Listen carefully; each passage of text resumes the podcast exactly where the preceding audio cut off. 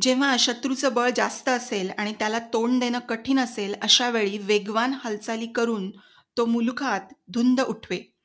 शत्रूला आपल्या पाठलागावर यायला भाग पाडून प्रचंड पायपीट घडवे.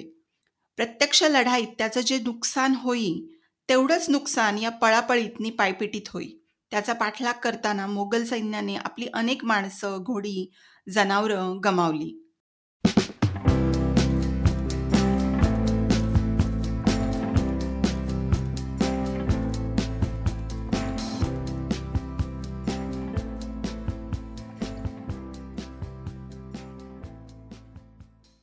नमस्कार श्रोते हो मी आहे तुमची होस्ट द्वितीया. ग्रंथप्रेमी पॉडकास्टच्या नवीन एपिसोडमध्ये तुम्हा सर्वांचं मनपूर्वक स्वागत. आज मी अभिवाचन करते संताजी या श्री काका विधाते लिखित पुस्तकातून संताजीची युद्धनीती या प्रकरणाचं. थोडंसं या पुस्तकाबद्दल सांगते. संताजी ही संताजी घोरपडे यांचं चरित्र आहे. ही ॲक्च्युली एक चरित्रात्मक कादंबरी लिहिलेली आहे श्री काका विधाते यांनी. त्याच्यातल्या परिशिष्टातून संताजीची युद्धनीती हे प्रकरण मी वाचून दाखवते चला तर मग सुरू करूया. शिवाजी महाराजांनंतर गनिमी काव्याच्या लढाईचा सर्वोत्तम व प्रभावी वापर जर कोणी केला असेल तर तो संताजीनेच. या लढाईचं एक परिपूर्ण शास्त्र त्याने विकसित केलं होतं. स्वतःची कमीत कमी शक्ती वापरून शत्रूचं अधिकाधिक नुकसान करण्याचं तंत्र त्याने वापरलं. बऱ्याचदा त्याच्या हातात शत्रूपेक्षा जास्त फौज असे. पण तरीही शक्तीच्या अनाठाई दर्पातून शत्रूशी कधीही तो वेड्यासारखा भिडला नाही. प्रत्येक वेळेला वेगळेच डावपेच लढून तो त्याला गोंधळात पाडत असे. सैन्याच्या लहान लहान तुकड्या करून आपल्या बळाचा शत्रूला अंदाज लागू देत नसे. त्याचे हेर अत्यंत चपळ आणि अचूक बातम्या काढणारे होते. शत्रूच्या हालचालीची खडानखडा माहिती ते त्याला आणून देत. त्यानुसार आपल्या सैन्याच्या हालचाली घडवणं व हल्ले करणं त्याला सोपं जाईल. लढाईत तिथल्या भौगोलिक परिस्थितीचा तो अचूक उपयोग करून घेईल. जेव्हा शत्रूचं बळ जास्त असेल आणि त्याला तोंड देणं कठीण असेल अशा वेळी वेगवान हालचाली करून तो मुलुखात धुंद उठवे. शत्रूला आपल्या पाठलागावर यायला भाग पाडून प्रचंड पायपीट घडवे. प्रत्यक्ष लढाईत त्याचं जे नुकसान होई तेवढंच नुकसान या पळापळीतनी पायपिटीत होई त्याचा पाठलाग करताना मोगल सैन्याने आपली अनेक माणसं घोडी जनावरं गमावली. फौजा चालवण्यासाठी प्रचंड पैसा लागतो आणि राज्याच्या तिजोरीत तर त्याचा संपूर्ण खडखडाट. सरकारातून सैन्याच्या खर्चासाठी पैसे मिळणं शक्य नव्हतं. त्यावरही संताजीने प्रभावी उपाय योजला. सैन्याचा खर्च भागवण्यासाठी सरकारातून काहीही मागायचं नाही. तर फौजेचं पोट परमुलखातून लूट करून व खंडण्या घेऊन भरायचं ही नवी नीती त्याने निर्माण केली. त्याचा परिणाम असा झाला की सैन्याच्या खर्चाच्या जबाबदारीतून महाराज मुक्त झाले. त्याचा सगळा ताण मात्र मोगली मुलखावर पडला. मुलूक तर वैराण झालाच. शिवाय पातशहाला जो काही महसूल मिळायचा तोही बुडाला. मोगलांच्या तिजोरीत पैशाचा खडखडाट निर्माण झाला. उत्तरेतून अधिकाधिक द्रव्य रसद त्यांना मागवावी लागली. पातशहाच्या तिजोरीवर याचा फार मोठा प्रतिकूल परिणाम झाला. संताजीच्या लढ्याचं आणखी एक वैशिष्ट्य म्हणजे त्याच्या लष्करी हालचालींची प्रचंड गती निवेग अतर्क्य अचाट असंच त्याचं वर्णन केलं पाहिजे. सैन्यासह तो जणू वाऱ्यावरच स्वार झाला होता. मोगलांचे हेर त्याच्या हालचालीच्या खबरा खूप चपळपणे आणत. त्याला गाठण्यासाठी पातशहा तात्काळ उपाययोजनाही करी.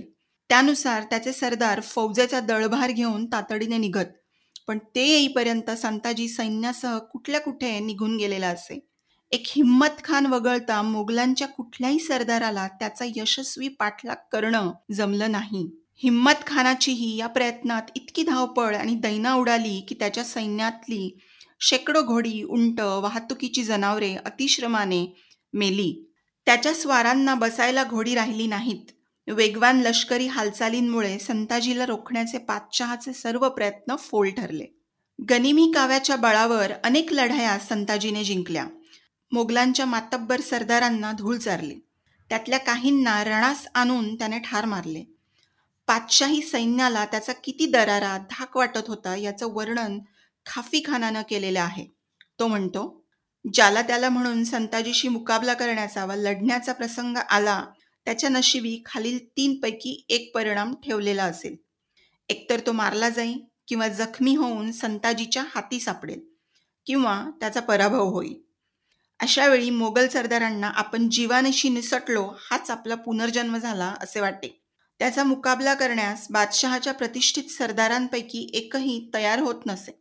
धडकी भरून सोडणारी आपली फौज घेऊन तो कुठेही पोचला की नरव्याघ्राप्रमाणे असलेल्या अनुभवी योद्ध्यांची हृदये कंपायमान होत त्याच्याशी लढण्याचे त्याला प्रतिकार करण्याचे धैर्य एकाही मोगल आमिरात नव्हते. इतकी त्याच्या नावाची दहशत होती. त्याने शाही लष्कराचे केलेले प्रत्येक नुकसान थरकाप उडवणारे होते. असे एका पाठोपाठ एक भयंकर आघात झाल्यामुळे मोगल सैन्याचं धैर्यच खचून गेलं. पुढे पुढे तर संताजीशी लढण्याऐवजी त्याला खंडणी देऊन आपला इलाका वाचवण्याकडे त्यांचा कल वाढू लागला. रणांगणात त्याला संपूर्ण पराभूत करता येणं शक्य नाही याची खात्री पटल्यावरच पातशहा त्याचा नाश करण्यासाठी उद्युक्त झाला. संभाजी महाराजांच्या बाबतीत त्याने नेमकं हेच केलं होतं. आपलं काम तडीस नेण्यासाठी मराठ्यांच्या गोटातली माणसं सहजगत्या उपलब्ध होतात हे ठाऊक असल्यामुळं त्याने नागोजी मानेचा वापर करून घेतला. नागोजीच्या नीतीचं आश्चर्य व वाईट वाटत नाही. कारण त्याची लायकिस्ती होती. दुःख होतं ते या प्रकरणातलं. राजाराम महाराज रामचंद्रपंत अमात्य प्रल्हाद निराजी धनाजी जाधव यांच्यासारख्या लोकांचं. यासारख्या लोकांचं धक्कादायक वर्तन पाहून. आणि मग मनात विचार येतो संताजीसारख्या पराक्रमी सेनापतीचा अकाली अंत झाला नसता तर स्वराज्याचा लढा कदाचित इतका लांबला नसता. आणि औरंगजेबाच्या साम्राज्याचं पतन आणखी वेगानं झालं असतं. पण असो इतिहासात जर तरला काही स्थान नसतं. धन्यवाद श्रोते हो. हा एपिसोड तुम्ही शेवटपर्यंत मनापासून ऐकला त्याबद्दल तुमचे खूप खूप आभार. हे होतं संताजीची युद्धनीती. हे प्रकरण परिशिष्टामधून संताजी या पुस्तकाच्या हे पुस्तक लिहिलं आहे काका विधाते यांनी प्रकाशन आहे प्रफुल्लता प्रकाशन हे पुस्तक ग्रंथप्रेमी बुक गंगा ॲमेझॉन सर्व ई कॉमर्स साईट्स आणि सर्व पुस्तक विक्रेत्यांकडे उपलब्ध आहे. तुम्हाला हा एपिसोड कसा वाटला? तुमच्या प्रतिक्रिया? आम्हाला जरूर कळवा. पुन्हा भेटूया पुढच्या एपिसोडमध्ये धन्यवाद.